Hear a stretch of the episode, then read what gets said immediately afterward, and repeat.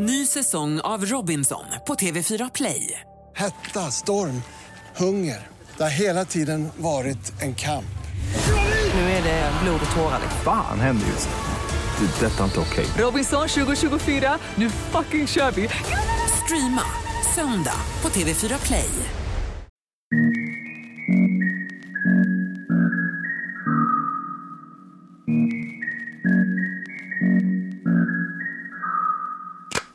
So are you going to the gym later on?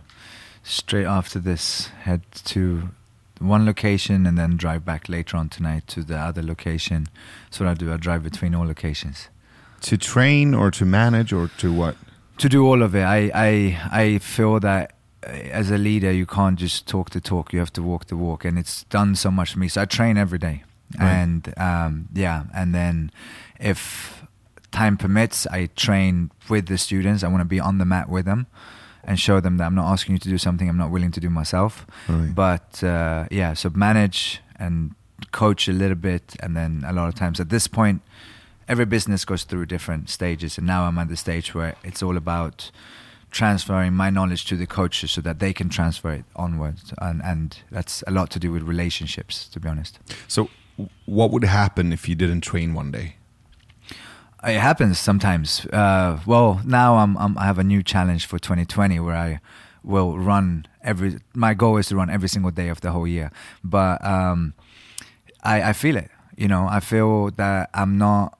You you asked about anxiety and and frustration, anger, stress, all of it. Stress, which is the worst thing that we can have. Uh, you know, when we have too much stress, it's there's good stress and there's bad stress. There's stress that lights fire under ass. If you're allowed to swear on here, I'm not Yeah, sure. for sure. And um, and then there's there's stress which which is healthy to some extent that you you got to go right you got to do but when that stress becomes overwhelming to the point where you know it's consuming you then it's not healthy and it's not just again my opinion it's scientifically proven that physical activity as humans we we're meant to move and it helps decrease stress so i i get agitated a lot easier um, and and it's important to me to train it's part of my life And do, you meditate as well? I do. I do meditate. Um, I focus mostly on breathing meditation. Mhm. Um, Iceman Hof is probably the most famous, but I actually did a, a breathing meditation uh, certification as a coach through uh, Dr. Belisa Vranich. She's amazing. She wrote a book called Breathe Mm. that she also uh, dedicated actually to my son. And uh, I always thought it was something that was good, but I never really had time to do it. And um, not until losing my son did I really start focusing on, on meditation, and and it's something that's really really helpful. Humans should do it more. I mean, the breathing part must be huge in, in- consideration to your martial arts training as well, right? Mhm. I mean, when you breathe and how you breathe.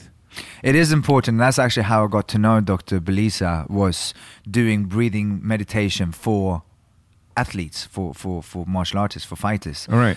But um, this was before losing Liam, and then um, you know when you deal with grief, that it's on a level where what's seemed more important than life in itself don't seem that is more important than life in itself is gone how do you find motivation to continue living and there's moments where you're so overwhelmed with the pain that you have to find an outlet there's certain things when it comes to grief that's very subjective that's Yeah. very individual Yeah. but there's also some universal uh, ways to deal with it and uh, finding outlets is really really important and when it comes to the anxiety and, and depression and so on that's part of grief then then breathing meditation is something that helped me a lot I know you've told this story several times, but I Mhm. think it would be valuable for our listeners to to to know about this horrible story of what happened to your son. yeah he was uh, my son liam was 15 months when he was killed by a drunk driver at 3.30 in the afternoon um, on a saturday afternoon the 3rd of september 2016 and um, you know they you you learn a lot when you deal with grief. You learn a lot about yourself. And i learned a lot about topics i had no idea about and i would be very happy to con- still blissfully live ignorantly too. But at the same time once my eyes had been opened to how big of a problem drunk driving is in this country, how how something that's so easily changed because it has been done. It's been done in more than 100 countries already. We've lowered the blood alcohol content level. And we know from statistics that this would make sense. It would save human lives and it would save money. It's very rare that you can find bills, uh, law changes that can do both. Both save lives and save money. Usually, if you want to save lives, it's going to cost money. Right. So this to me was I was naive enough to think, well, this would be an easy change.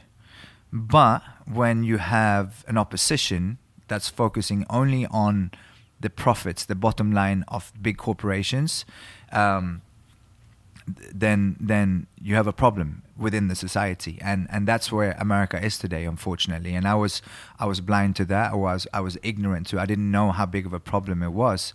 You see it. You see when it comes to gun control, and I'm not the type of person to necessarily say we shouldn't have any guns. I was in the military myself. I understand the need for weapons, that some people should have the right to weapons. And if you're a good law abiding citizen, just like in Sweden, if you're a hunter, you can own a gun. Mm. So I'm not necessarily against owning guns, but when when 18 year olds that still can't drink alcohol in this country can go in in certain states and buy an assault rifle, that to me, we have a problem. So just to, to to be clear, what, what happened that night? This woman was intoxicated and she was driving where? And you guys were where? So, uh, where one of my gyms is in Hawthorne Systems Training Center, we have an apartment above it uh, that we used to stay in.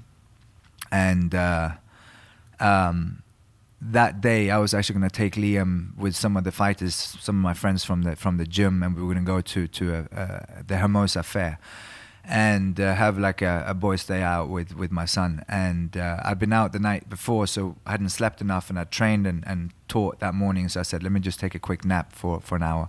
And my wife was uh, preparing for for for an exam. She was in univer- uh, at university still.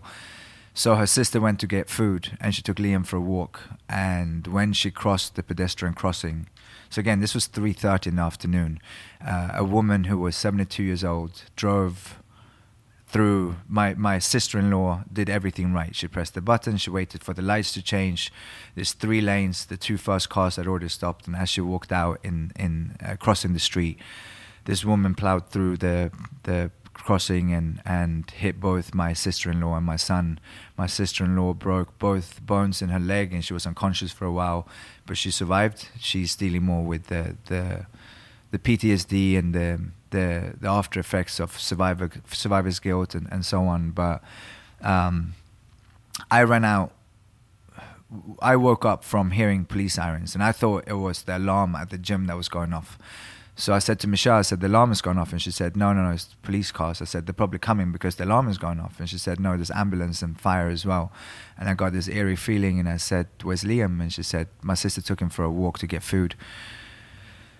And uh, I could tell she got concerned as well, and she called her sister, who didn't pick up her phone, and then she left to go look for them.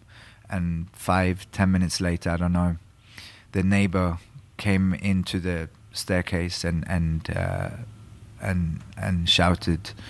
Uh, and I came out, opened the door, and she said, "Your baby, your baby." And I ran out, and I saw, you know, two, three hundred meters down the street where the crossing is, um, uh, fire, police, um, ambulances, and I ran down. And my first feeling was very animalistic of just hurting someone. And when I got there and I saw my son's stroller in two pieces, and I saw his little green frog that he always had with him lying in the middle of the road, I thought there's no way he survived this. But a policewoman said he's in an ambulance on the way to the hospital, and uh, he's breathing on his own and he's got a pulse. So uh, trying to hurt who had hurt me became less of a topic, less important to me than finding out what was going on with my son. So we jumped into the police car and we drove down to the hospital. And when I said I learned a lot, it started that day. And it started with finding out that you can die not just from your heart stopping, which is normally how humans die, but you can actually be declared dead through your brain as well, be brain dead and it's not the same thing as being in a coma. And so when uh, when they decide when they in order to declare someone brain dead you have to do two tests. The first test is to see if there's any type of response you know um, and they did that test and there was no response. And in order to declare someone dead you have to have two people present two doctors present. So we had to wait 12 hours. And i think i think i knew i i, I realized so i was able to start processing the fact that my son was no longer was no longer there sooner than my wife. My wife is intelligent; she's a rational human being, but she was so consumed with the grief that she kept holding on to to to the hope that he was going to make it. Hmm. And uh, yeah, that was the toughest 24 hours of my life, and it's something I wouldn't wish upon my worst enemy. And um, yeah, the next day when the doctors came and my family f- came in and friends from from you know from Sweden, from England came flying out. Uh, and to make that f- to have to make that phone call to my to my parents and say my my son has been in a serious accident I don't think he's going to make it and then knowing that they stayed awake and then having to call them again and say he's gonna he's not going to make it um, it's something that no human should have to do and unfortunately you know humans lose parents lose children anyways because of accidents and diseases that are not preventable but drunk driving is something that's so preventable. So very early on, while we were still in the hospital, I, I decided that I said to my wife, "We're gonna make sure that something good is gonna come of this. You hmm. know, we're gonna make sure that my son doesn't just become a statistic. That because of my son, there's gonna be change, and there has been, and it will continue to be change in Liam's name. So did did that woman um drive off or did she stop? She drove off. She she stopped for 20 seconds apparently, enough time to. She must have realized what she had done, Yeah. and then decided to take off. And and and that says a lot about her as a human being. And uh, she drove off, but you hear a lot of times about people standing by and not doing anything, the bystander effect. But three good citizens followed her in, in three different cars and blocked her in a few uh, streets. She tried to shake them off and get away from them, and they blocked her in, and she was arrested that day. Oh wow. Yeah. Yeah. It's it's something that the year before, ironically to the day, the 4th of September 2015, I remember seeing a picture of Alan, the little Syrian kid, the 3-year-old Yeah. who had drowned. Yeah.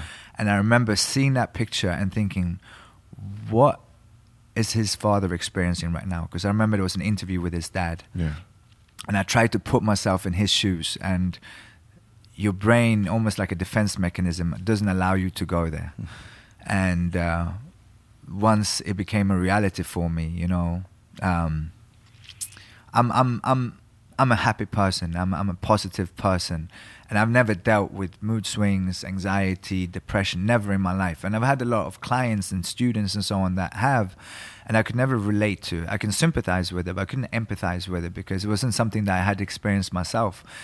And having to have gone through that and come out on the other side, so to speak, because you can, but it's also very easy to get stuck in it. Yeah. Become very bitter, become very angry. And I met a lot of parents, especially dads, that have gone experienced what I've gone through, and it doesn't have to be through drunk driving or a violent crime. It can be just losing a child, um, and years down the line, they're still not happy, and that's the only way you can truly measure if you have been able to come out on the other side. It's happiness, because in the end of the day.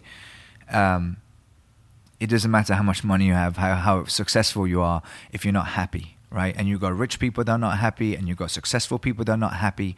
But in order to deal with grief, um, being happy is is is what you need to work towards, and that's got to be your number one focus. And I can truly say that I I, I live today. I'm I'm I'm happy again, but I live happily with a scar on my heart that will never go away. Of course. And and, and you you guys got pregnant two months after Liam died. Is that right? Yeah, so we were kind of in the process. We we wanted Liam to have a sibling that was close in age, hmm. and I'll be honest, you know, as as as bro, I when we were still in the hospital, I didn't think my wife was going to make it. I thought she was going to end up in a mental hospital. Hmm. She was so broken, and not to say that I wasn't, but I handled it differently, and we handled it. V- we dealt with our grief very differently, but we also respected each other's way of grieving. Uh, and that's key. And uh, it's very common that parents separate after losing a child. Yes. And if if you loved each other enough to have a child, to create life, because that life is gone, now instead of just one life being lost, two or potentially three lives are lost. And uh, I think usually it doesn't come down to people stopping loving each other. I think it comes down to not being able to communicate and understand and respect each other's different ways of grieving.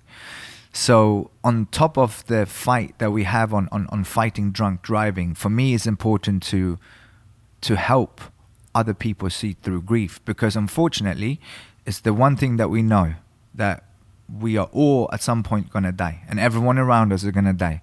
That means we will all at some point experience grief, whether it's a loved one, a sibling, a parent, um, you know, even a pet. It's it's grief. You can lose your job and, and experience grief, and um, to be able to see it through, and especially as a man, you know, we there's a lot of movements for women, and rightfully so, there should be, but there's very little for us as men, and especially when it comes to emotions. And I figured if if I and and the stigma of being a fighter, if I can talk about emotions and what I went through. In, a, in an honest and raw way, then hopefully it can help someone else. And it could be a soldier coming back from from from Afghanistan who's dealing with PTSD, um, but you know, we there's a lot of things that are worse today, but there's a lot of things that are better. And one of the things is that we are allowed to speak about emotions a lot more than we used to be. I spoke to a friend of mine who lost, he doesn't even remember his brother was so young at the time, but his father never said his son's name ever again. And that was it from, you know, the 50s to 60s to 70s, you know, be a man, you bottle it up and you move on. The thing is, when you experience grief, you don't move on. You don't, it's not going to be a day that I don't think about my son. Of course. But you learn to live with it. Hmm. And in order to do so, you need to, to, you be able to speak about your emotions and tell people how you truly feel. Not just other people. You need to be able to tell yourself how you feel. And that's important. So, so did anything prepare you to do that? Were you, were those abilities you felt safe and, and, and secure in? Um, I mean, it's not, as you say, as a man, it's not automatically. Uh, uh, it, it's not. It's not per default that you're able to cry or that you've been encouraged to cry as a boy or a man. No. I mean, I was when, I was growing up. Every, every time you cried, not not only from your parents but from other adults, people told you like, "That's nothing to cry about. You shouldn't. You shouldn't. You shouldn't cry. Be happy." And they were saying these things to be nice, to be supportive. But but those sentences got stuck. Uh, uh, and clogged you up as as as you said you you were taught how to how to suppress those emotions and to be happy and to be strong. Um, were you taught how to cry or how to connect with grief? No, and uh, interesting, interesting, interestingly enough, you know, I, I come from a very loving family that's always been there, supportive, but we we weren't emotional per, per, per se as as a family where we talked about it and cried. And I I I hadn't. I remember the last time I cried before losing Liam, and it was ten years before that when Mm. I thought I was going to lose my grandma. She lived for a couple of more years, but I thought she was on her last breath, and um, it wasn't that I, I I thought it was wrong to cry. I just I just didn't, and you know, from not crying for so long to crying several times a day and crying. I, I wrote about it in my book as well. You know, crying and and not caring who saw. You know, and I've I've always I don't care too much about other people's opinion when I talk about when I when I do care about my friends and my family's opinion of me as a human being. If um, if I'm not a, a- nice person, if I do something that's unfair, and someone tells me, "Hey, you shouldn't be like this," that I care about. And as you know, when it comes to social media and so on, there's a lot of people that have opinions Yeah, for sure. that you that you don't know and and and quite frankly can't put themselves in your shoes. So that i didn't care about. I learned very quickly not to look too much at social media because you get some uh, you know horrendous comments sometimes. And and um I mean, and- those opinions and uh, they they have always been there. Yeah. So social media just gets you connected to those opinions that you, that were always there. Yeah, no, it's true. And then the internet, you know, it brings out the best in the world, but also the worst in Yeah. the world. And uh, you get everything, all inclusive. Yeah, yeah, and and I, but I, I, I felt that I, I really, I, I really had to focus on, on myself and, and my wife, and you know, she when when she got pregnant uh, again with with Nico, Liam's little brother.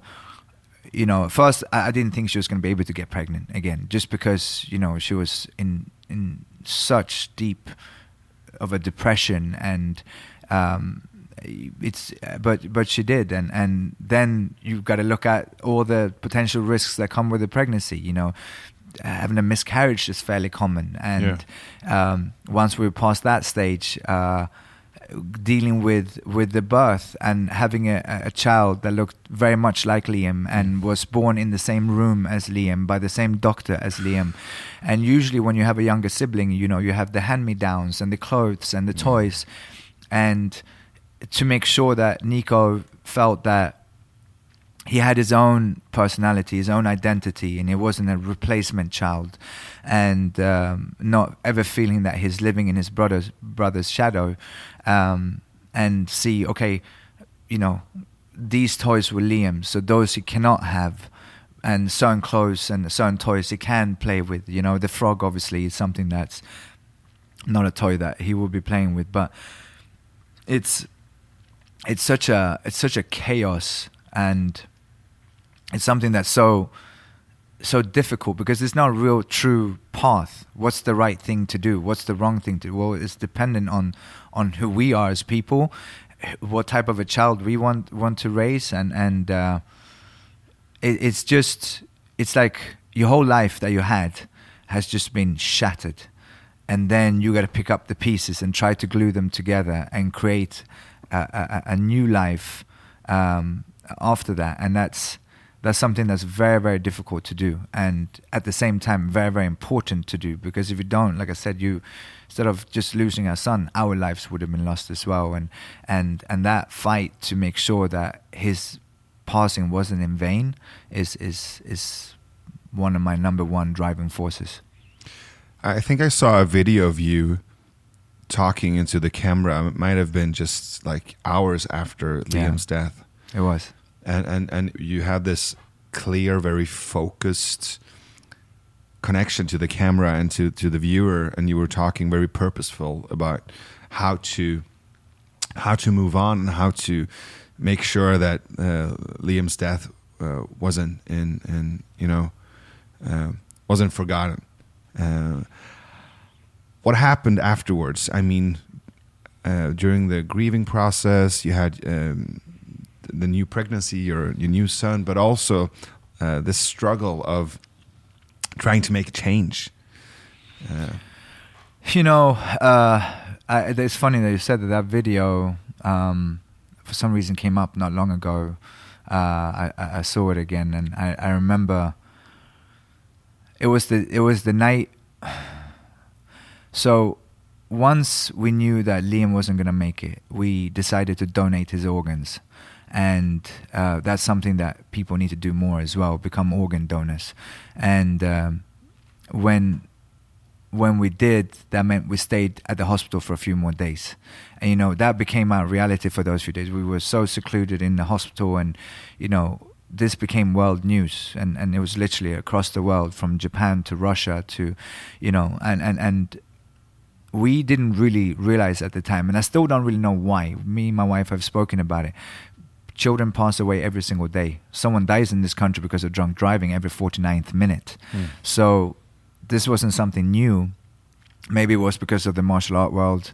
Uh, people, you know, because even though he was so young and we had traveled a lot, he had met a lot of people. So, and he was very social for being so young because he grew up at the gym. So he was surrounded by people all day long. Um, but when we left the hospital, and, and that is one of the most difficult moments ever, where what you had been programmed to protect, having to walk away from that, and having not to just walk away, but to force my wife with me to leave his side.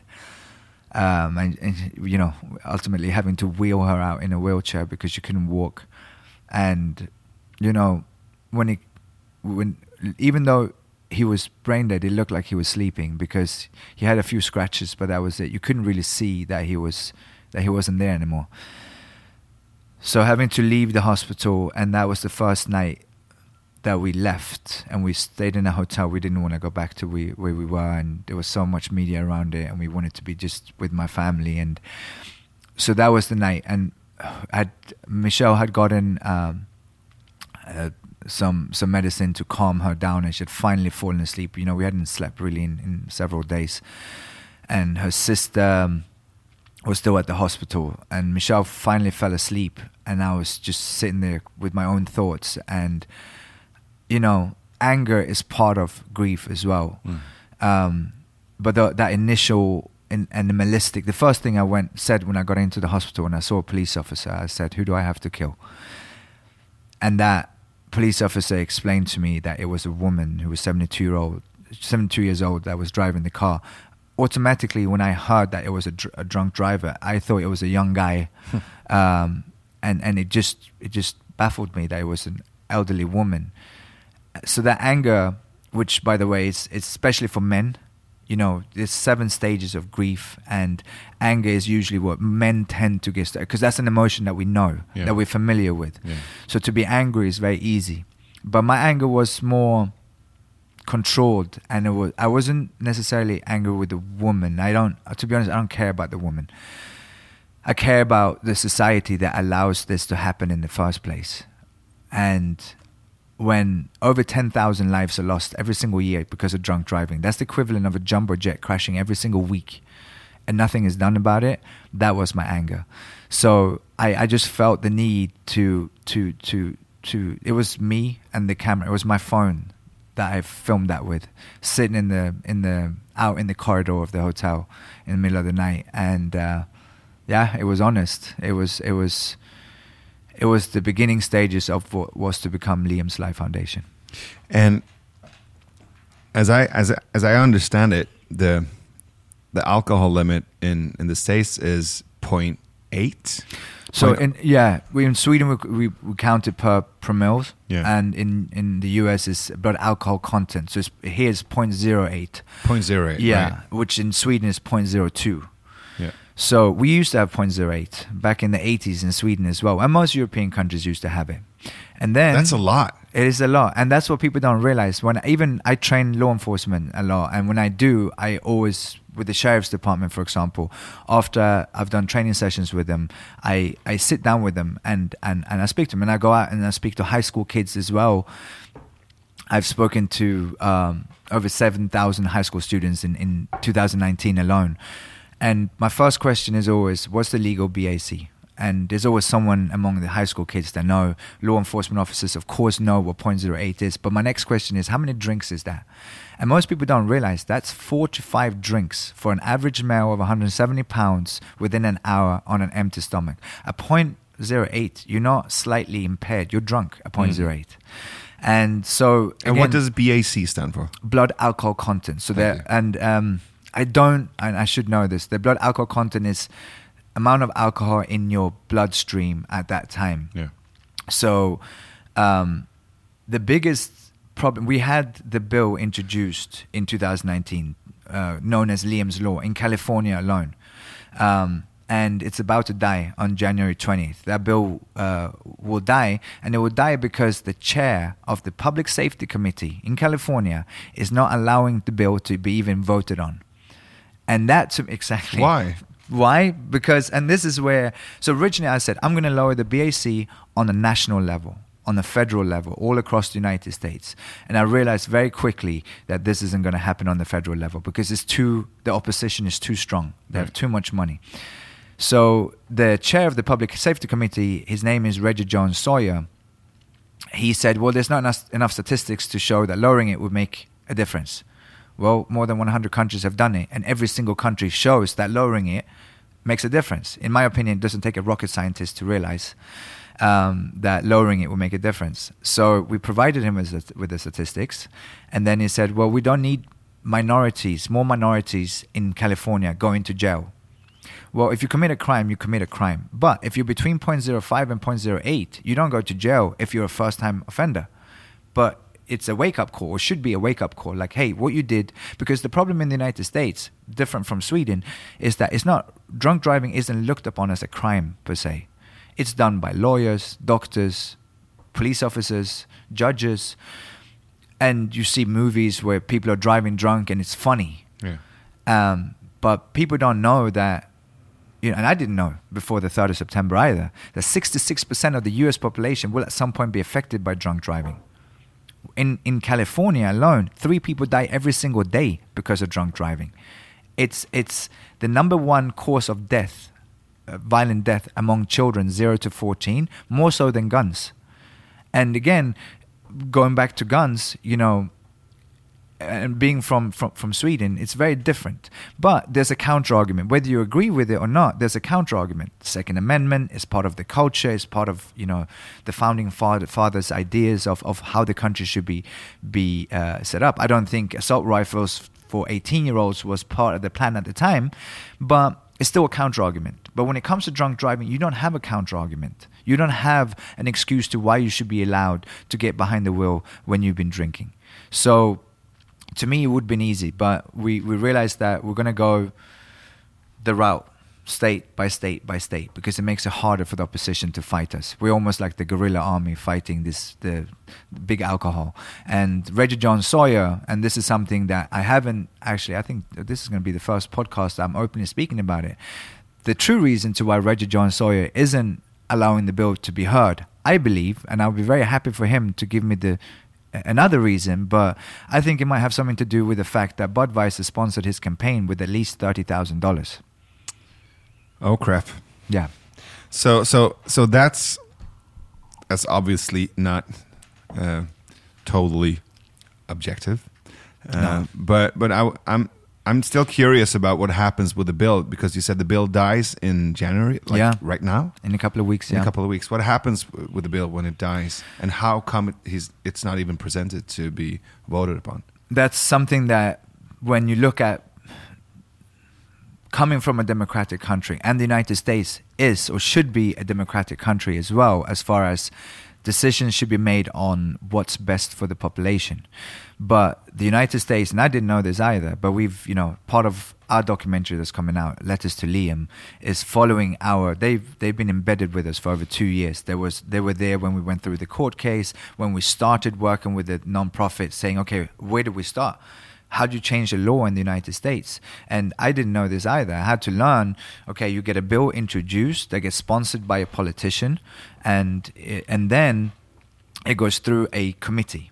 So in this case, when it comes to drunk driving, it goes to the Public Safety Committee, and this is where the problem lies. Where one man, in this case Reggie Jones-Sawyer, who's the chair, decides what bills gets heard or what bills get heard or, or don't get heard. And in this case, he, one person, makes a decision that we are not even going to hear this bill. So that it's not even going to get voted on. That is not democracy. That's the highest level of legalized corruption in any developed democratic country um, that's to be found. So is is the only way through him? It's through, so it goes, you can go two routes. So you can either go via the, the House of Assembly. So if you, for people that watch what's going on with the impeachment with Trump, it, the impeachment um, got voted through in the House of Assembly. And then it moves over to the Senate. And that's where most likely going to die the impeachment because the House is, is uh, sorry, the Senate is, is Republican. But this is a bipartisan issue. It doesn't matter if you're Republican, Democrat, Jewish, Christian, Muslim, if you're black or white. This is something that affects everyone. Um, so, in, in our case, it was an assemblywoman, Assemblywoman Burke, that introduced the bill. It was also co-sponsored by a senator who's a Democrat, but also by another sa- assembly member who's a Republican. It goes to show that this is an issue that's not just a Democratic issue or a Republican issue. It's for everyone. So it gets introduced to the assembly side and then it goes through a committee. And once it gets voted through the committee, it goes to the House of Assembly. If and when it gets voted through there, it goes to the House of Senate. Once it gets voted through on there, in there, it goes to the governor and he signs off on it. All right. So that's how you change the law. So you need all these sta- steps in order to get the law to become a reality. So what are your guys' ne- next step? I mean, it's it's election year. Is that a good thing or a bad thing for you? It is a good thing. It, it, good question. It's a good and a bad thing. It's a good thing because politicians care about the voters, right? Yeah. They want vo- uh, votes. But it also is a year where politicians are very scared to bring up new, what some would consider uh, uh, something that's a, a, a law or a potential law or a bill, uh, or if they sponsor a bill that's um, a little bit. um some in, in, in, in, in many ways it's, it's changing the way the structure of the country is now. It shouldn't, right? All we're saying is lower the BAC level so that less people would die because of drunk driving. Um, but if it's controversial, many politicians will stay away from it because they're scared, not knowing how that's going to affect the voters. And a true politician shouldn't do that, right? A true politician should fight for what's right. Right. But when and that's a, a, a problem in the United States. I don't know how much of a problem is back in Sweden, for example. But when you have career politicians that don't necessarily, and don't get me wrong, there's some great politicians as well. But when they don't care about what's right, but only what will get them the most votes, then we have a problem. Right, right. So we have we have those in Sweden as well. I some are more in it for the career, and some of it some of them are more in it for for for the political vision, and some are both. Yeah. I assume. But I'm I'm I'm thinking that it this could be an issue that could divide the voters. I mean, uh, not only divide them like de- Democrats, Republicans, but they could you could divide them in any other way as well. And what I'm thinking is, uh, I really support you guys doing this uh, really important work. But are there other ways as well to to educate and, and to raise awareness around the issue? Well, another way of doing it would be to go the opposite direction, to go the Senate side, to get a senator to, to introduce the bill. So it will be reintroduced at some point. You have to make some changes to it and so on, but you can reintroduce a bill again. Um, and and I and I agree with you. That's that's part of the the issue with any potential law change, right? That you you can divide the people. But again, this is something that there's very few bills or potential um, law changes that can be backed by so much science and so much statistics because this is something that's been done. And i've even had this counter argument by someone pretty high up um, who said well you know uh, we we because i'm not I'm, I'm not here to make friends. I'm here to make a difference. And i don't i'm not a career politician so i don't care what if i burn bridges or if i say something that i know is is the truth even if it will not go, it will go against what mainstream people think and feel. Um, so this person said, "Well, there's not enough statistics. I can provide you with the statistics," and I did. And then um, they said, "Yeah, well, you know, we're looking at these European countries; they're, they're different from the United States." But that's not true because alcohol has the same effect. It doesn't matter what religion or race or you know what political party you belong Different, to different in what way? That's what I asked as well, and there is no difference, right? And but just like, well, you know, it, it's different, and that's this is the the this is the the frustrating part at times. It's not my opinion. Science shows what each 0.01 of alcohol does to us as far as impairment. We know that. That's science, right? Um, and and two, we have these statistics from all these countries that have done it, so we can show. Not, and, and by the way, more than 100 countries, not a single one of them is showing anything different that than that if you lower it, you know, it's it, and, and, and I get the counter argument that um, well, it doesn't stop anyone from driving drunk. Of course, it doesn't. Just like any law doesn't stop anyone from breaking it. Right. But for the majority of the people, just like texting and driving, I remember the last time I texted and drove. It was the day I left the hospital with Liam. And before you know of anything, you, you know it's, oh, this probably isn't a good thing to text and drive. But then when you start, when it became a law over here and they did a big campaign on here's the numbers, here, here's the stati- statistics of when people drive and text. And you realize, whoa, this really isn't a good thing. And when I had Liam in the car and I said, oh, I shouldn't text when I have my son in my car. And I thought, what a selfish opinion. I don't do it when my son is in the car, but what if I risk someone else? Someone else's life and and that's the thing if you do something if you decide to drink yourself to death that's a really sad thing to do but that's a decision that you make that affects you. But when you decide to get behind the wheel when you've been drinking, it's no longer your decision to make because now you're risking other people's lives. And so, you know, when when I had this person say, "Well, you know, this is America, it's different," it's not different, and, there is no difference. And again, we know. And actually, now I can tell you that we know because Utah was the first state to lower it in the United States from 0.08 to 0.05. January 1st of 2019. We were in Utah when this when this happened. And Was that thanks to you, to your struggle and to your? no, No. we weren't involved, but we did model our introduction of the bill in California, and I was in New York to introduce the bill as well. Who were behind the change in Utah? Um, it was. Uh, um, uh, I can't remember what group was behind it, but it was uh, uh, interesting. Interesting. Interestingly enough, there was a a Democrat and a uh, and a Republican working together right. to to get this bill introduced, and it was it was turned down a couple of times, just like our bill was getting turned down now, uh, before it was introduced and passed. It's only been a year, but the last now granted we just had a couple of big holidays, right? But uh, in, in in the first preliminary report, drunk driving accidents were down over 50% in Utah in 2019, and fatal accidents, including drunk drive uh, that involved a drunk driver, were down over 70% In one year. in one year. So to think that this wouldn't make a difference on the, on, on a federal level, it's it's not it's not just something that you it's it's it's it's it's more than stupid. Because stupid stupid isn't stupid is when when you don't know something or you refuse to to to face something. This is this is only to do with money. That the the alcohol industry and the the big alcohol uh, are saying this is going to affect our profit. And my, you can never put human life secondary to profits, first and foremost. But what's really frustrating is there's studies to show that if people are not driving, they're willing to stay out longer and drink more. So if you look at if you look at European countries, including Sweden, Germany, Holland, uh, with much stronger drinking cultures than America, where we drink more per capita, yet we have a lot less deaths. You know, this fight it just shouldn't be needed. You know, and that's why I know we're going to win in the long run. First and foremost, because I will never give up. I will I won't stop. And you can only hide facts and statistics and science for so long.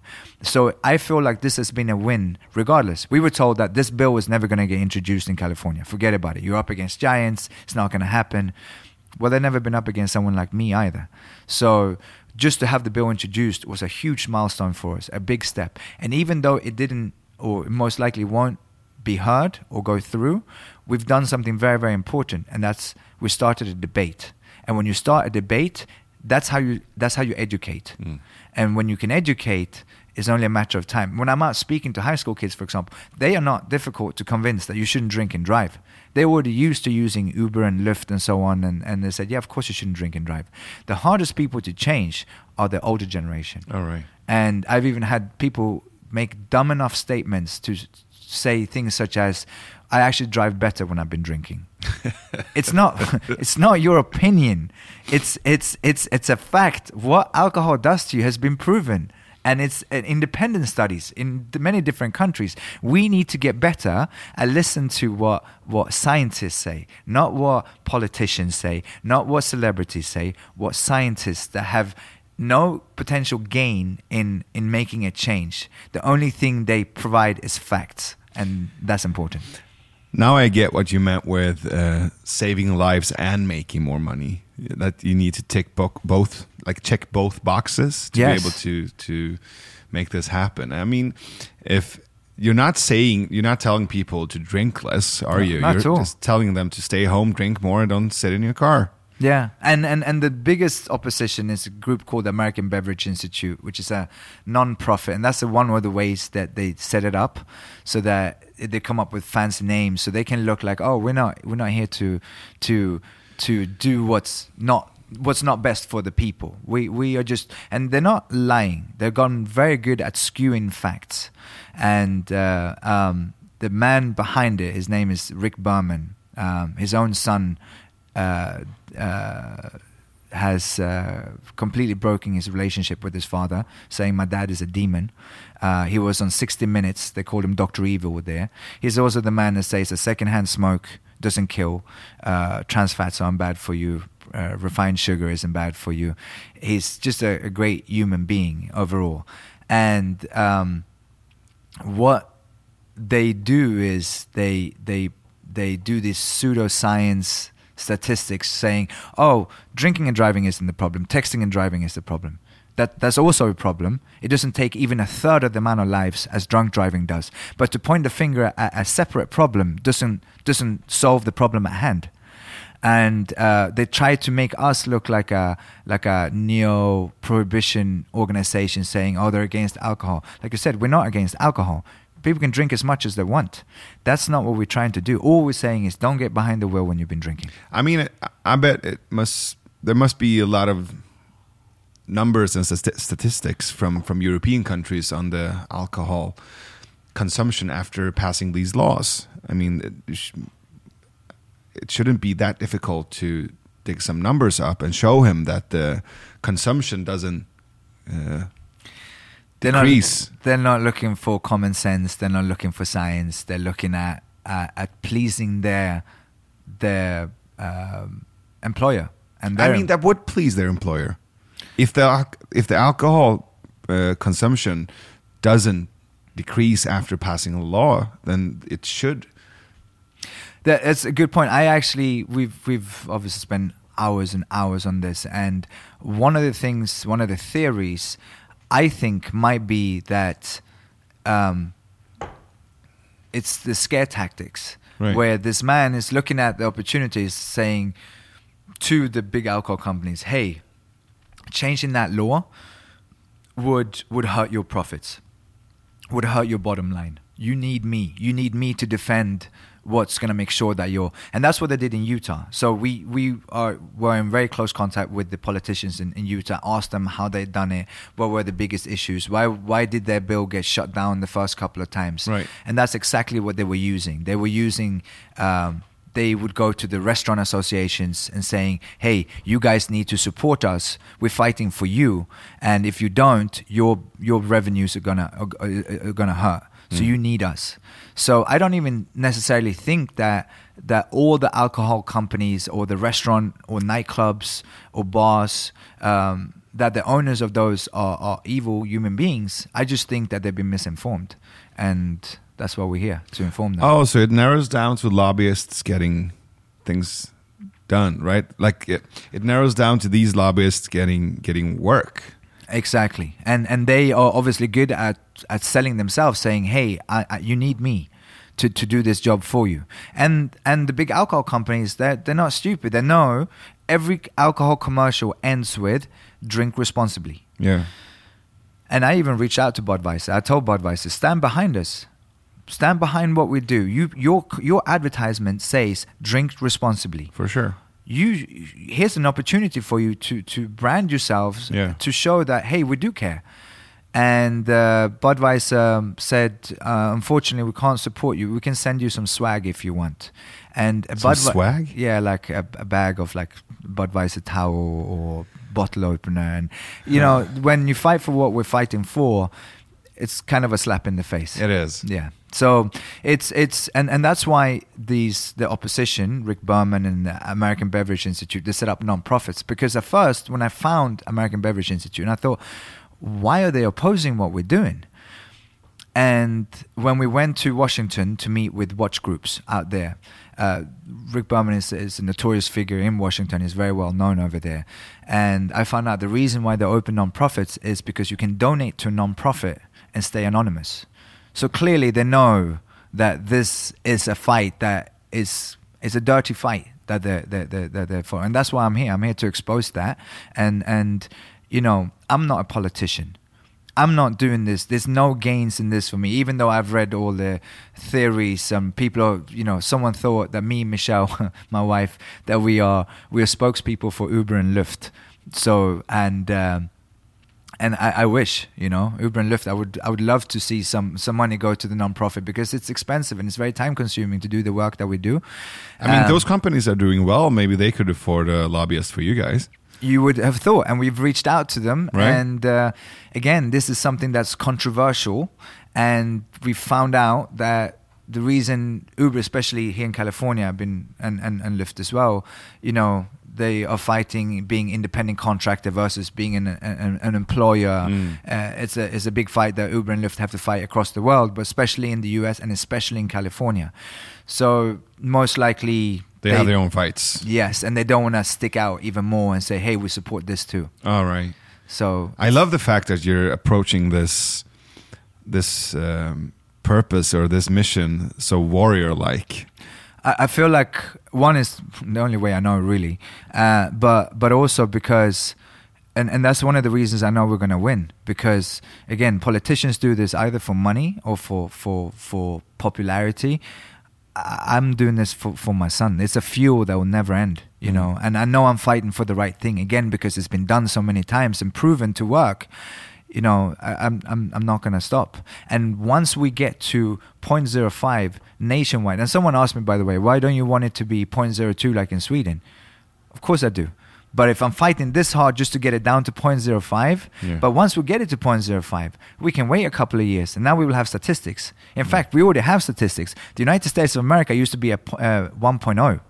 And then during the Clinton administration, it was lowered. And that was arbitrary. That was just a number they thought was good. Let's lower it from po- uh, 1.0 to 0.08. And the amount of deaths went down by about 15%. I- again, it's not. It's and not who did that? that was mad. Mothers Against Drunk Driving. So Mothers Against Drunk Driving, for quite for for a while, didn't support our bill, and then they had a new um, CEO step in, and um, I, I I them out on social media. I use social media to call people out, and and I wrote Mothers Against Against Drunk Driving. Why why don't you support our bill? And they had just changed. Her name is Helen, and she also lost her daughter to a drunk driver. And once they stepped in and and and supported our bill and helped uh, introducing the bill in other states as well, including New York, Michigan, um, a couple more states, and. Uh, uh, and and I said, you guys were the ones that introduced it, Right. and you saw the difference. Why would you not continue the fight? And since they stepped on board and, and support our fight, um, you know, MADD is a is, an, is a huge both national and international uh, non-profit, and um, um, they got it lowered to 0.08. I don't know what their reason to fight it then was, but I love that they did. And uh, again, it was arbitrary. We have a study s- put together by the National Academies of Science uh, that is an 800 page report, including European countries, by the leading expert on drunk driving who's on our advisory board for the nonprofit. Again, these are scientists that don't have any second, you know, hidden agenda behind it. Um, and they show, look, by lowering it from 0.08 to 0.05, I wanted to lower it to 0.04 originally, but the study that they had was to 0.05. Let's lower it to 0.05 first. Then when we had a couple, when we have a couple of years of statistics of what that made, then let's bring it down to 0.02. Right. And and when you model these other countries, like the European countries uh, who passed these bills, are there other um, activities, other campaigning after passing the bill that helps the issue? It's a good question. In, in, in Utah, when it was lowered, the American Beverage Institute didn't stop. And they continued with smear campaigns, uh, putting up big billboards when you drove into Utah saying, go to Utah on vacation, leave on probation. And the, the one problem with Utah being the first state is that Utah is a, a Mormon state, and Mormons don't tend to drink alcohol anyways. All right. So they're saying, oh, it's only lowered because it's a religious state. But uh, again, I don't care what the reason was to why it was lowered. Now, the politicians that introduced it weren't necessarily. It wasn't because of a religious reason. They just. I, I love the the the politician who introduced it in New York. New York politicians are a little bit tougher. And I, when I stood next to him, he started his speech by saying, "I support this bill because I have a brain," and and and that is about as far. And again, it's one thing not to know it's one thing to be ignorant, not to be educated on a topic. But once you know, once you see the statistics, once you know how big of a problem it actually is, then you either you're either very selfish or you have tendencies of that of a sociopath, a sociopath because clearly you don't care.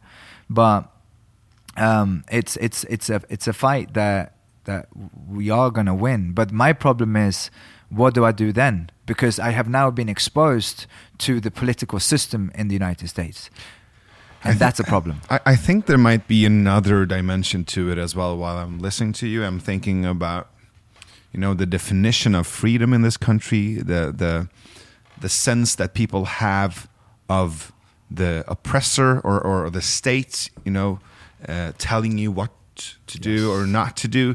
And I don't think, I mean, the issue of gun, gun control or, or um, uh, driving while under the influence, I don't think it's actually always about the issue at hand. I think it's about the symbolic issue.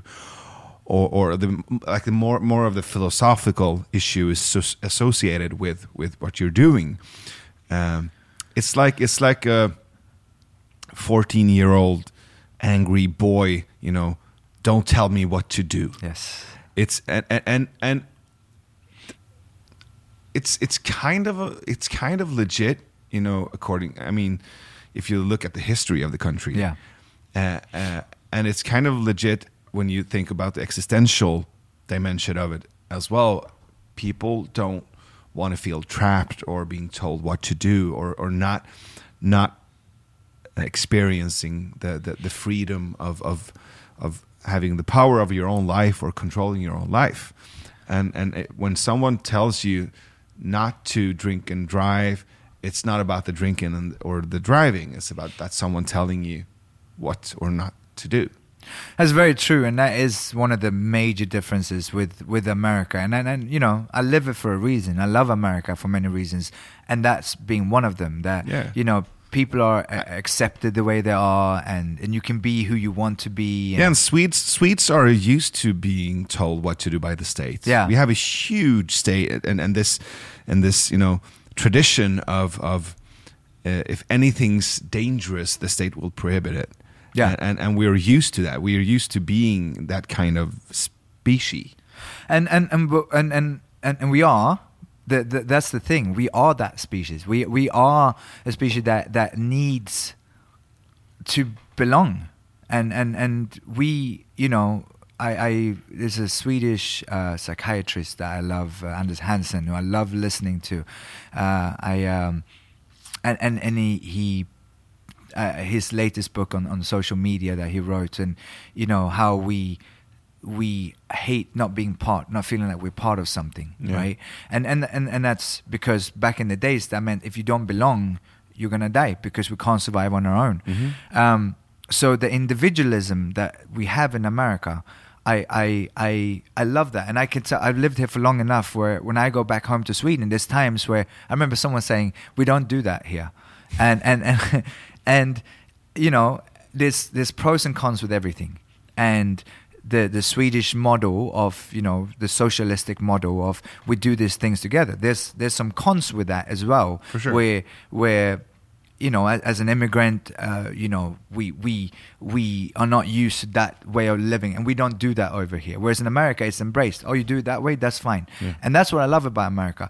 But when it comes to what's better for people, and and um, and and and and the population as a whole, that's where we gotta we gotta we gotta fix that that that we gotta bridge that in between. You know, the okay, you can do what you want and you can live and be who you want to be. As long as it doesn't hurt someone else, Yeah. and that's a problem. And that's and I agree again. I agree with that American. I, I can tell my philosophy or my persona uh, has probably been very influenced by America. When I go back home to Sweden, I see, you know, this is how we live, and I have a different opinion, and you shouldn't stick out too much. Um, but and and that's that's a problem because I love that you can be whoever you want to be, and that's groundbreaking in many ways, right? And accepted for who you are. But we do have to remember that we do have a responsibility towards society as well, and uh, if you look at America, and I'm sure you know, growing up, you know, you looked at to Americans as these tough and and hardworking people, and when the lobbying system was introduced in America, if you look through the 80s, 90s, 2000, you know, education in this country, Americans at this point, you know, are ranked number 28th in the world when it comes to education, and um, and uh, obesity be the number one is now the number one killer in the country, and the health, the mental health problem. When you talk about guns, usually argument to to for pro guns. And again, I'm not against guns. I want to make that very clear. I'm somewhere in between on the two. But when you say guns don't kill people, people kill people. Mental health is the issue, not guns. Well, how about we don't give assault rifles to people with mental health issues?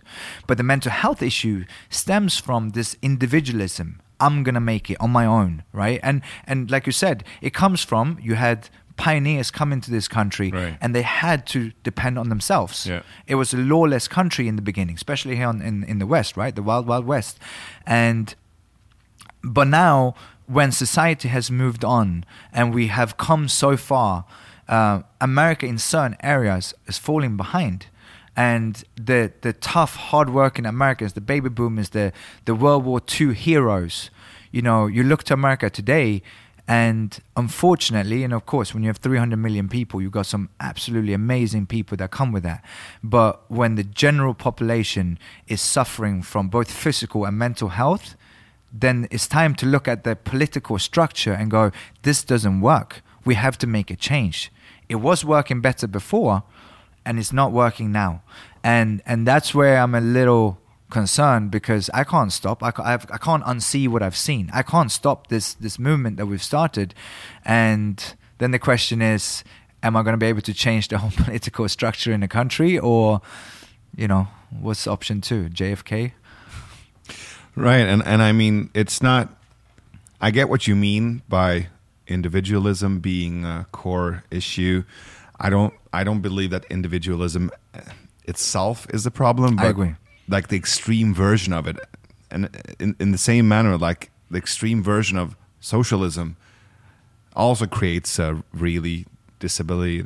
I mean, uh, limiting kind of idea. Absolutely. But but but if you have like the balanced version of it, it's it's it's a beautiful thing. Yeah. Uh, and and I think we I think actually we need both. I think We do need both. The collective thinking and the individual thinking as well. But what I'm what I'm pondering about is that sometimes when especially in Sweden when when when the state tells us what to do or not to do when there's uh, all these laws uh, people get stupid they don't think for themselves Yeah. um, and and there's always a risk with with just you know uh, re- enforcing laws and not educating people and not uh, telling them the depth of the issue and not helping them to develop psychologically to to be able to make that sound judgment themselves.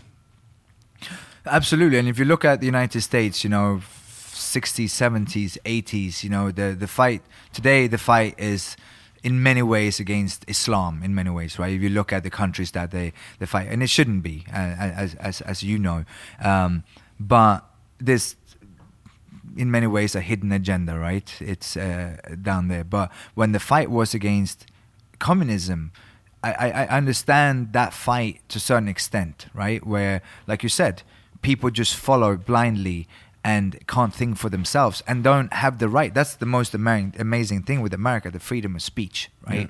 That that you have the right to stand up and say "fuck the president," and you're not going to get you might have people who have an opinion on it, but you're not going to get killed for it or hurt for it or shunned by society necessarily. Um, and and that's what that was what America was was fighting at the time was freedom. And and and I, I agree with that, right? I agree with with the, the the freedom of speech and the right to be able to stand up for whatever you want. And even if I don't agree with it, you have the right to say it, Yeah. right?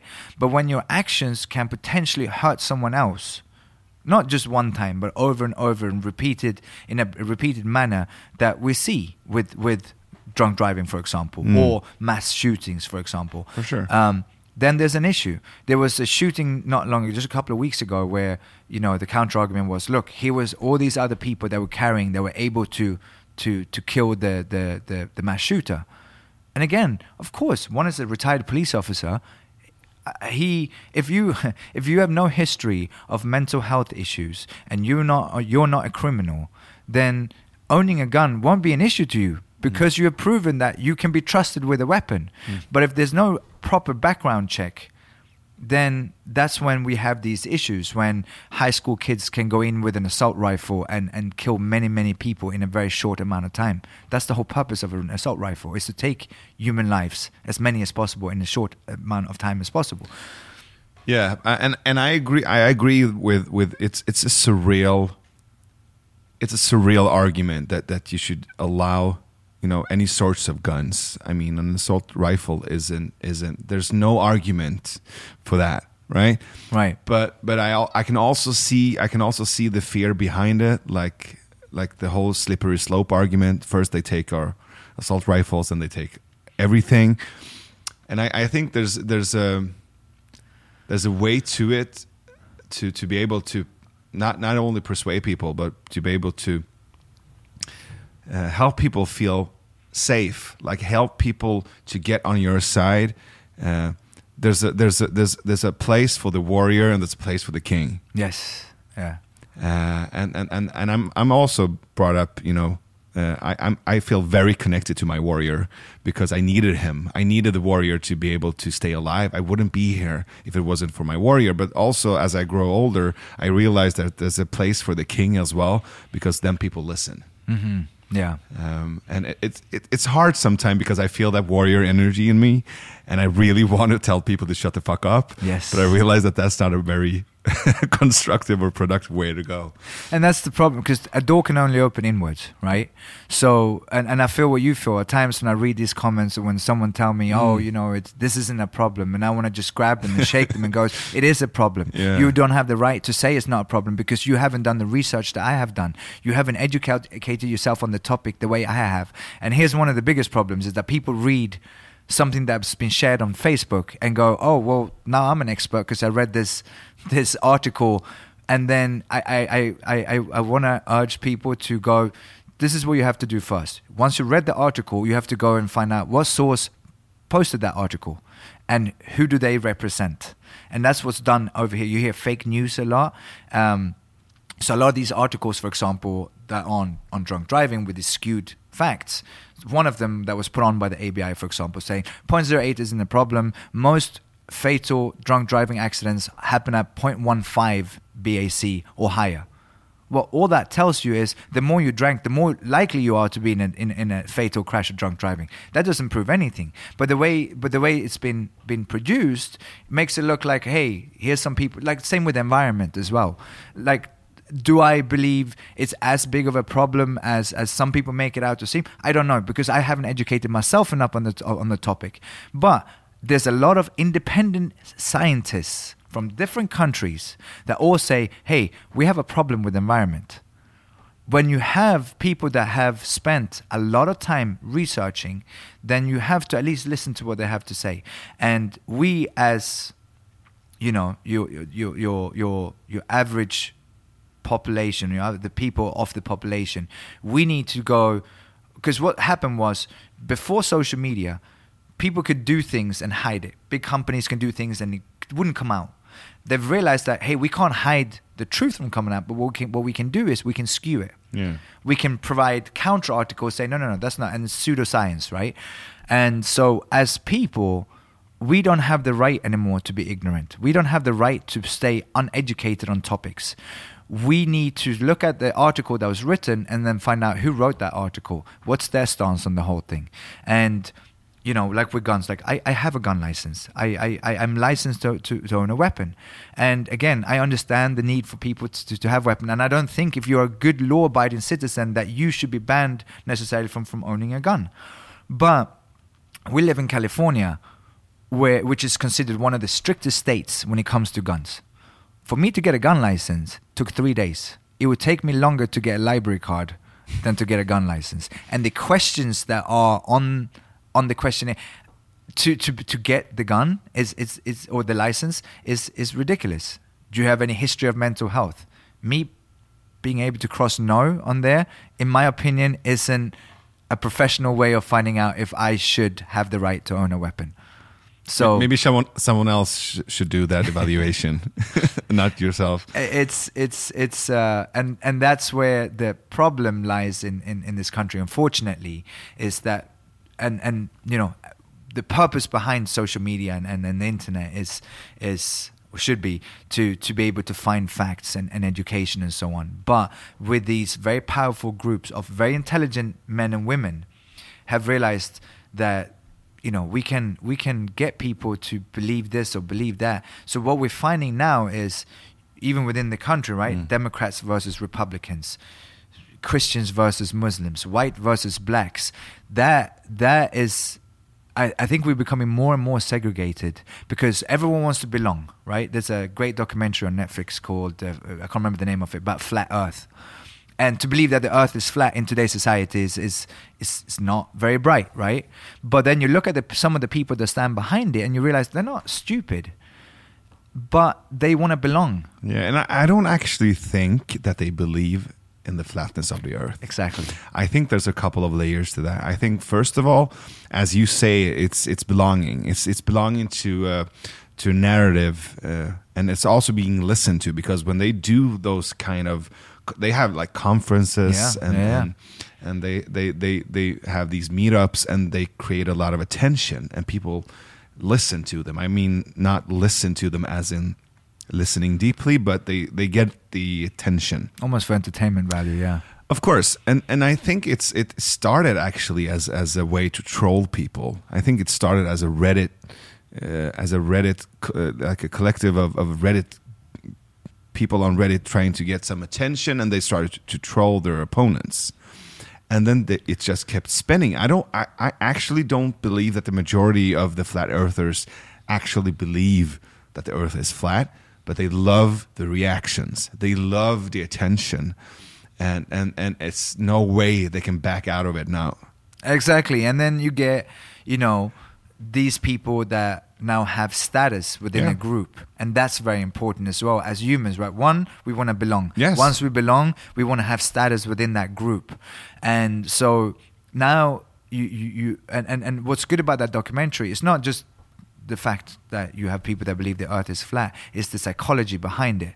And, and, and that you, you, you belong to something, right? And anytime you belong to something, as as as a human as, as we function as humans it's got to be us and it's got to be them. And it's now us versus them. And that's what's happening especially because I live in the United States is where I see it the most where now it's us whether you're Republican or Democrat versus them. And you have to remember even even Donald Trump um, who in my opinion, isn't a great president. And I'm not even, you know, someone said, well, you know, I was in, in a discussion where there was a couple of pro Trump fans and some that were against. And I said, we don't have the right to say if he's doing a good job necessarily because we are not with him on a day-to-day basis. I don't know what Donald Trump does on a day-to-day. I don't know what decisions he makes. I don't know how many of the decisions he made himself how many were done by by the people that work around him, right? So, but I can say the the the the, the public figure that he is, in my opinion, I, don't like who he is as a person because he's a bully, and and I don't like bullies. And but I I agree with a lot of the Republican views, and you have to remember even whether you're a Democrat or Republican, the other side is not trying to hurt the country. Even Donald Trump, I don't believe, is trying to hurt the United States. He's doing what he thinks is best for the country. And that's really important that when you go into to a discussion or a debate or an argument, to remember that I need to hear what that person's opinion is. Now, ultimately, it will come down to certain differences in, in, in values, right? if you're pro abortion or if you're against abortion. It can come from religious or culture or social uh, values that you have from, from when you grow up, right? But to understand and respect the other opinion. Now, I'm not talking about your most extreme, right, of, of anything, whether it's a religious group or if it's just uh, a hate group, right? That that's different. But when you talk about regular people, we have to go. Okay, I don't agree with this. Why do you believe this is the right thing to do?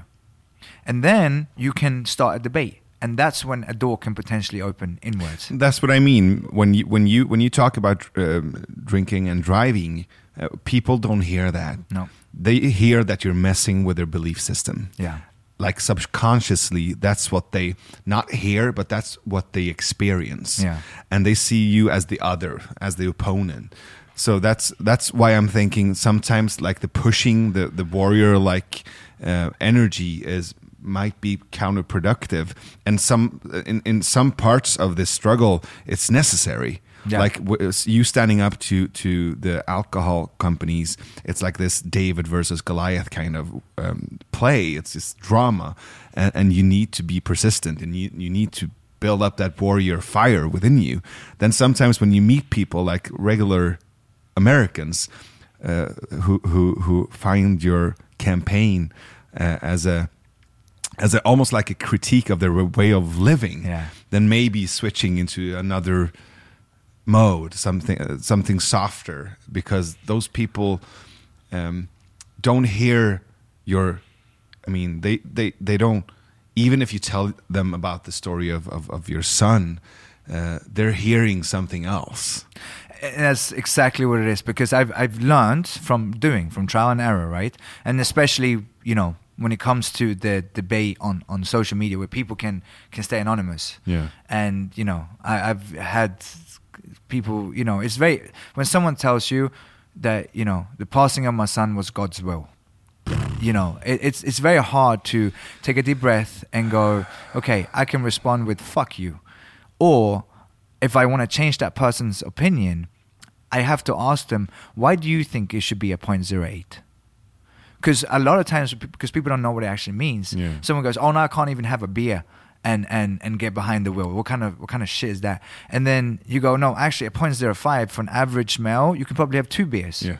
and if you out for dinner for example and, and then be able to to to drive home in my opinion you shouldn't if you've had one or two beers you Yeah. just get an uber or Yeah. you it's if you can afford a drink at a bar you can afford a $15 uber dri- ride sure. and then you don't have to worry about parking and so on uh, which is hard in los angeles but i i've had to learn to go okay i won't be able to change everyone's opinion but if I respond with "fuck you," all I'm doing is fueling his belief system of, well, clearly this isn't a good person. Yeah. Because I've done this as well. We're like, oh, this is your opinion. Let me provide you with s- facts. Here's some science. Here's some facts for you. And like you said, they don't hear or see that. So what I have to do instead is is to calmly sit down and say, okay, why do you think you should stay at 0.08? And usually the arguments are not very strong, but that's the only way that you can change that opinion. And to my disadvantage, uh, in many people's opinion, is oh you're from another country? Or you come from a socialistic country? You're just trying to control us like you said. Yeah. and and that's not what i'm saying. I'm not saying that we're trying to do anything. Again drink as much as you want but we have proven when over 10,000 lives are taken every single year in this country because of drunk driving isn't it time that we did something about it and and and that's the the problem and and and that's that's humans problem in general right where where we doesn't matter if it's the United States or Sweden or Italy or any other democratic country, you will have different opinions. But what's really important in whatever the topic of discussion is to go in with the mindset that here's another person that's trying to do because it happens every single day with within your family, with your partner, within my business, right? We have different opinions. We all want to go in the same direction. We want to be successful, but we have different opinions. So, in my experience, people don't want you to change their minds. Yes. Uh, and if if I feel like someone is in a conversation with me with a purpose, single purpose of telling me I'm wrong, Yeah. I'm not prone to listen to that person. So when I feel that someone is interested and curious about me and they listen to me, I'm I, I, I then I feel more more dedicated to the conversation. I feel like I wanted to listen to that person because he is listening to me. So I, I, I would say the best the best hack, like the best conversational hack or trick, not even trick. It's it's it's like it's being human. Is even if you don't agree with someone, start out by listening to them, like being truly curious about their life, and that helps them to be curious about you. Yeah, no, it's it's a hundred percent true, and I do this with uh, with with training as well. You know, Yeah. have some really talented fighters that in the UFC and so on, and they, you know, it comes with a certain entitlement, and rightfully so. They worked very hard to get where they're at, but then when it comes to coaching. And and they say, well, I'm this person. I've done this. I got this uh, anecdote. I got this accomplishment accomplishment in, to my to my name. Um, but people don't care. And this is not my saying. This is a famous coach who said, "People don't care how much you know until they know how much you care," and and that's very very true because and that's can be very common in in in in, in America. I've realized when people feel the, the the need to to tell you their opinion and and you're right. What you can do is speak a little bit louder and cut them off and tell them your opinion, and that's a great recipe for an argument. Mm. Or you can hear them out and then say, "But what about if we did it this way? Would it hurt your values? Would it would it hurt your ego? Because that's truly what it comes down to a lot of times, right? Ego, ego, it's it's one of the worst things where we get proven wrong. But as as as a human, if you want to grow as a human, you have to be able to take constructive criticism. Mm. And I say this all the time even if you're the best fighter in the world, that doesn't mean that you don't have areas that you need to work upon, that you can improve upon, right? right? And it's the same thing as United States of America. It's the greatest country in the world in so many ways. It's the reason why I live here. It's the reason why I have a, uh, an American citizenship. I like living. I'm proud of living in America, but that doesn't mean that there's not certain areas that need to improve. For sure. And that's that's where I think Americans can improve overall as well, and go. There's other countries that do things really well as well, and especially when you're in a country like America, where you can go, okay, they do that really well. Why don't we try to adapt it here mm. and then make America even greater than it is? So, how's the documentary going? Uh, Letter to Liam. I saw the trailer; was really moving, yeah. really touching. Yeah, it's um, and and again, this is an, another area that I wasn't. You know, I've I've been I've been in some shows, but being part of of of you know they've been embedded with us for over two years, and at times it's it's very difficult to have cameras in your face when all you want to do is be alone, and especially when it comes to grief. But we also, me and Michelle, realized that if we truly, truly want to make a difference, we have to allow the cameras to be there, even in the most difficult of moments. And you know, we chose to be public with what happened, right? Part of it we didn't choose because it was media, but we could mm. have let we could have let that die out, yeah. right? And and then we chose. So when we made that decision that we are going to fight this, we had to be okay with there's going to be opinions on the other side as well. Yes. So, um, but is it out? it's not out it's in post production right. but the problem with with a documentary like this you know they they had originally created a four ser- a docu series right. it's four series because there's so much to it and then showtime had asked for a, a just a documentary they don't want it as a series so they have to take four episodes and compose it into one so it's in post production and the problem with with with a documentary like this there's no there's no like a regular movie, there's an end, right? We don't have an end. Mm. Right now, we have an end to a Bill dying on the 20th of January, but this fight is going to continue. So this constant, like, okay, we're done. And, and then something else happens. Oh, we got to just add that. Let's film that and add that in. So, um, sometime during 2020, it's going to come out. And um, I'm excited about it because nothing, in my opinion, will tell the story better than the documentary as far as educating the people on the problem with drunk driving mm. and mm. grief and you know losing a child it has it has so much to it and i and i do believe that it will be the catapult truly to to lower the BAC in the in the US so so the bill um, expires on January 22nd 20, 20th yeah 20th yeah and the documentary will be out sometimes during this year. Unfortunately, it won't come out before the bill. We were hoping that it would, but it, it, it won't. And uh, I, I, I think in in the second, third quarter of 2020, it should be out. So, are there any other next steps for you guys? Uh, yes. So, if you look at the United States as as a whole, the reason why we want to have this bill introduced in California and fighting so hard to do so. One, we live here, so it's obviously a lot easier. But California is also the world's fourth biggest economy. You know, tra- hist- historically, if California, New York, and a couple of more states uh, decide to do something, the rest of the U.S. tend to follow suit. Right. So um, we are going to continue with this guerrilla warfare because, again, if I want to change the BAC on an, on a federal level, the opposition can just focus on that one area.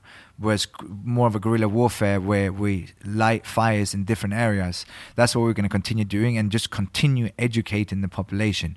The more we continue, and unfortunately, someone joins our team every 49th minute. Now, most people you know, whether they're consumed with grief and they can't take on the fight, but we have people that join us and say, I'm not going to let this happen to someone else. I, I will do this in my brother's, son's, sister's, daughter's, wife, husband's name and continue the fight. Um, so through education and through, you know, the high school kids I'm out speaking to, it's only another three, four years until they can vote so I know I'm in it for the long haul. You know, uh, I, I'm I can I can be very impatient in time and, and at times, and I want it to change tomorrow. But I've come to accept that this is going to be a very long fight, but it's also a fight that I'll continue to the day I die. Um, one thing I did this year was I, I ran the Grand Canyon. Um, and it was to raise awareness, right? It was something that stood out but part of it was for myself as well of the symbolism of if if I can conquer one of the seven wonders of the world, that that that big mountain that was ahead of me, then no politician is going to be able to stop me either.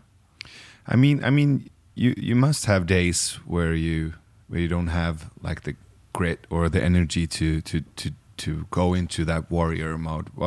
What happens then? I mean, I, I, bet you have those rainy days as well. Of course, absolutely. Today was it was a hard day when I woke up, and there was something about Liam. You know, um, sometimes you can feel it coming on. Mm. Some days you wake up and it hits you like a truck. Those days and moments are a lot of times harder because you can't prepare for it. Yeah. Um, as an example, we were just in, in, Florida with my family, and we went to this bounce place, mm. which is for, for little kids, and and Nico was there to to jump, and they said, "Oh yeah, you guys already signed a waiver. Uh, this is Liam," and I completely forgot that we were there with him a couple of years ago, you know, three years ago now. And you know, you didn't expect it. You know, his birthday, the day he passed. Those are days that you can prepare for, yeah. and it's really, really important and I was really bad at it. I've gotten a lot better at it. To to to be okay with not being okay. To accept that today it's not going to be the most productive of days. Today I have to focus on myself, and it's hard. It's hard in my case because because I'm I'm I'm I'm, I'm a leader in, in in in the gyms, and and to to tell the truth, you know, it was uh, to be a, a, business owner and a small business owner at that in an early stage, you know, for almost two years, me and my wife, we were physically present, but we weren't mentally there, you know, because we had to focus on ourselves. So that's suicide for a business, right? So for a long time, you know, our business was hurting because of it. And then that passion came back with time. It didn't happen overnight. But till today, you know, you, and it's very especially for men usually when you look at grief and and there's always uh, exceptions to the rule. But men tend to be doers. That's how we deal with grief. Yeah. i want to do. I want to change. I want to solve the problem. I want to solve the problem. I want to fight. Yeah. and and i did that. And i actually mentioned in the book that i kept going going going. And then one day i woke up and i couldn't get out of bed. Yeah. And it wasn't nothing physically wrong with me. And every day was difficult to get out of bed. And there's still days that are difficult to get out of bed. But you have to learn to accept. And, and it's hard it's hard. It's actually one of my my my weaknesses where i get upset with myself. Why am i why am i being lazy? And it's it's not lazy it's but one thing that i've learned to accept is i can't give 100% if i'm not 100% and and that's important to to allow for those days. And and you know now three years down down the road, it's not a day goes by without me thinking of Liam every single day. If not for for seeing my bracelets or my own tattoo, uh, there's always something that reminds me of, of Liam. Whether it's Nico doing something who looks, and now you know Luna, his, uh, Liam's little sister, she looks even more like Liam than than Nico did when he was small. Um, to seeing you know someone who's four years old and, and looking at him and, and thinking that what would what would what would Liam be at, at, four years of age? You know that that could be him now, but. Uh, to to to be in touch with emotions and not to be afraid of your emotions, but to to accept them and to remember we we are not robots and it can be hard, especially like you said, that warrior. Uh, uh, but we have to remember that emotions isn't a sign of weakness. Tears isn't a sign of weakness. In fact, I believe you're stronger if you can be in touch with those, because then there's no hidden, you know, pockets of darkness because you shine light on it yourself. Yeah. So And it's that dance, you know, between fighting and accepting. That's the hard path to Yeah. to walk because it's it's one thing to accept everything and not fight, and then there's another path where you fight everything and you don't accept anything. But it, the hard thing is to do almost do both. yeah, Uh, finding that that balance is is very very difficult, and you know, especially early, you know, I I I, I wanted to fight everyone. You Yeah. know, if I saw someone, imagine. uh, you know. And and until today, you know, if I if I would see someone that's been drinking and about to get into the car, I I I, I won't let them, you know, um, and friends and family, you know, they family don't drink and drive because they're from Sweden, so most of them would never do it. And it's not because Sweden is better as a country, it's just that it's something that's socially not acceptable. And that's Yeah. what we're trying to get to. Because you have to burn the candles from both ends. You can change people like like you said in Sweden, right? By changing the law. yeah. But you also need laws to be changed because the people are saying enough. We don't want this anymore. We want this to be different. And when when when you balance that fight and and you realize that like like you said before that you can't fight people on on on any topic really if if it's just for the sake of fighting. But when it when it's for the sake of educating and when it's for the sake of the the better good the the, the big picture then that that's that's the way to do it. And uh, and that's what I know it's it's going to take time because there's only two of us. Now granted we have an amazing team that works with Liam's Life Foundation and you know they are people that care as well. But unfortunately I, I believe to some extent that people have almost given up because it's it's like well how can we change things hmm. it's not in our hands but we have to remember we have to take that power back it is in our hands Well, thank you for not giving up, and thank you for, for fighting not only for, for Liam and, and yourselves, but but for lo- for for all of us. And, Thanks. and thank you for sharing your your your story. I, I was I was touched before I met you. I'm even more touched right now, and also reminded of of the importance of of you know sometimes creating these pockets of acceptance in the fight because I'm struggling with that as well. Um, and if, if any of our listeners would like to um, know more about you, they would like to support the foundation. How how do they find you? Um, on on Instagram is Mac M A C Kowal K O W A L. Uh, Liam's Life is remember Liam's Life on, on Instagram or liamslife.org is the website. Uh, from that website uh, on my own marcuskowal.com, people can find ways of, of being part of it. Um, I I wrote a book in English is Letters to Liam. Uh, no, sorry, that's a documentary. So Life is a Moment is the name of the book that became an Amazon bestseller. Um, and if you have a friend, family member that has ever experienced grief, I think it could be a good a, a book that can help them in their process, in their work to to find happiness again. And twenty percent of all uh, books sold the, goes to the non-profit as well. So And there's a Swedish translation as well, right? yeah, the Swedish translation is it just came out as a as a um, audiobook, and um, and uh, a lot of people, a lot more people today tend to listen to books. So Yeah. the Swedish version is uh, uh, Liam en stund på jorden, um, and uh, it was a book difficult to write, but it was part of my outlet. It was my way of dealing with with the with with with the grief, and um, yeah, I'm I'm I'm I'm hoping again. I know it already has impacted lives, and it will continue to do so. But the most important thing for me with the fight for Liam is to make sure that other parents don't have to go through what we've gone through, and that Liam's passing made a difference on this planet. Thank you. And uh, in the end of every episode, we ask our guests to recommend someone that we can invite for for for a conversation. Who would you like to hear on the How Can We podcast? There's so many people because I think what you do is so important. It's such an important podcast. You know, there's a.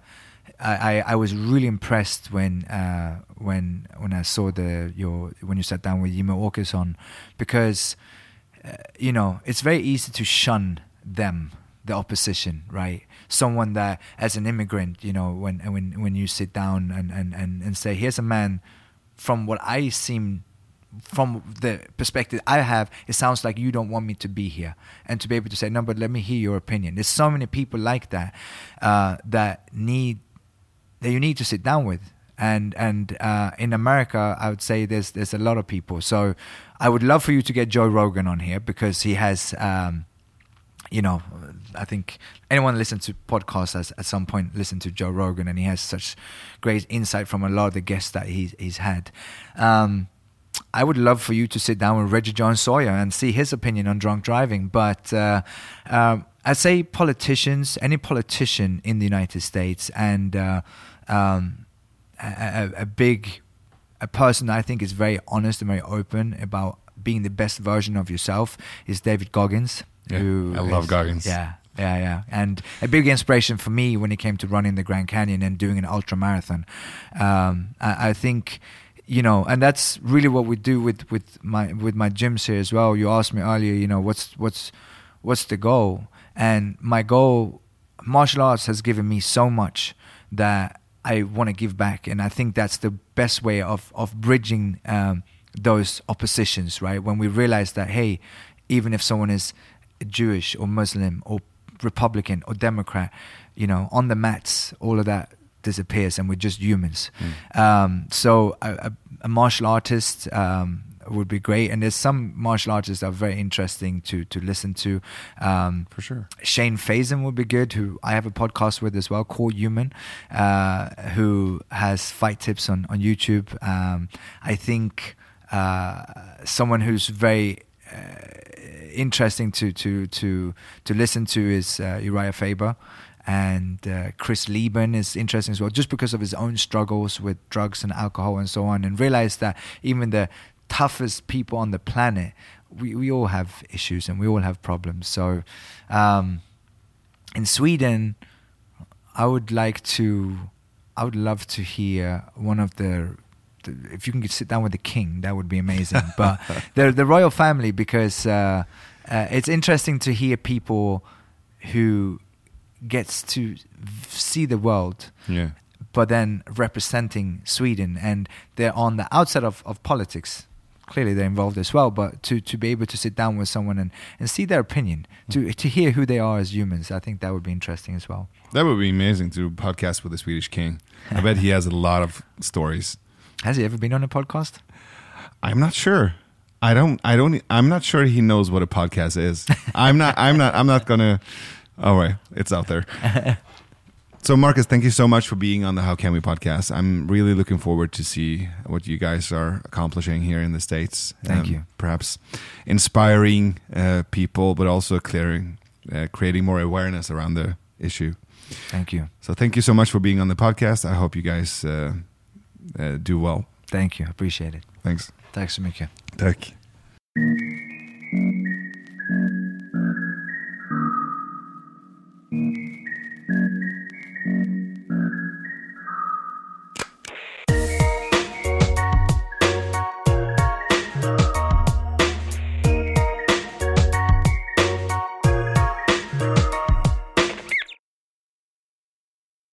Ny säsong av Robinson på TV4 Play. Hetta, storm, hunger. Det har hela tiden varit en kamp. Nu är det blod och tårar. Fan händer just det. det detta är inte okej. Okay. Robinson 2024, nu fucking kör vi. Streama söndag på TV4 Play.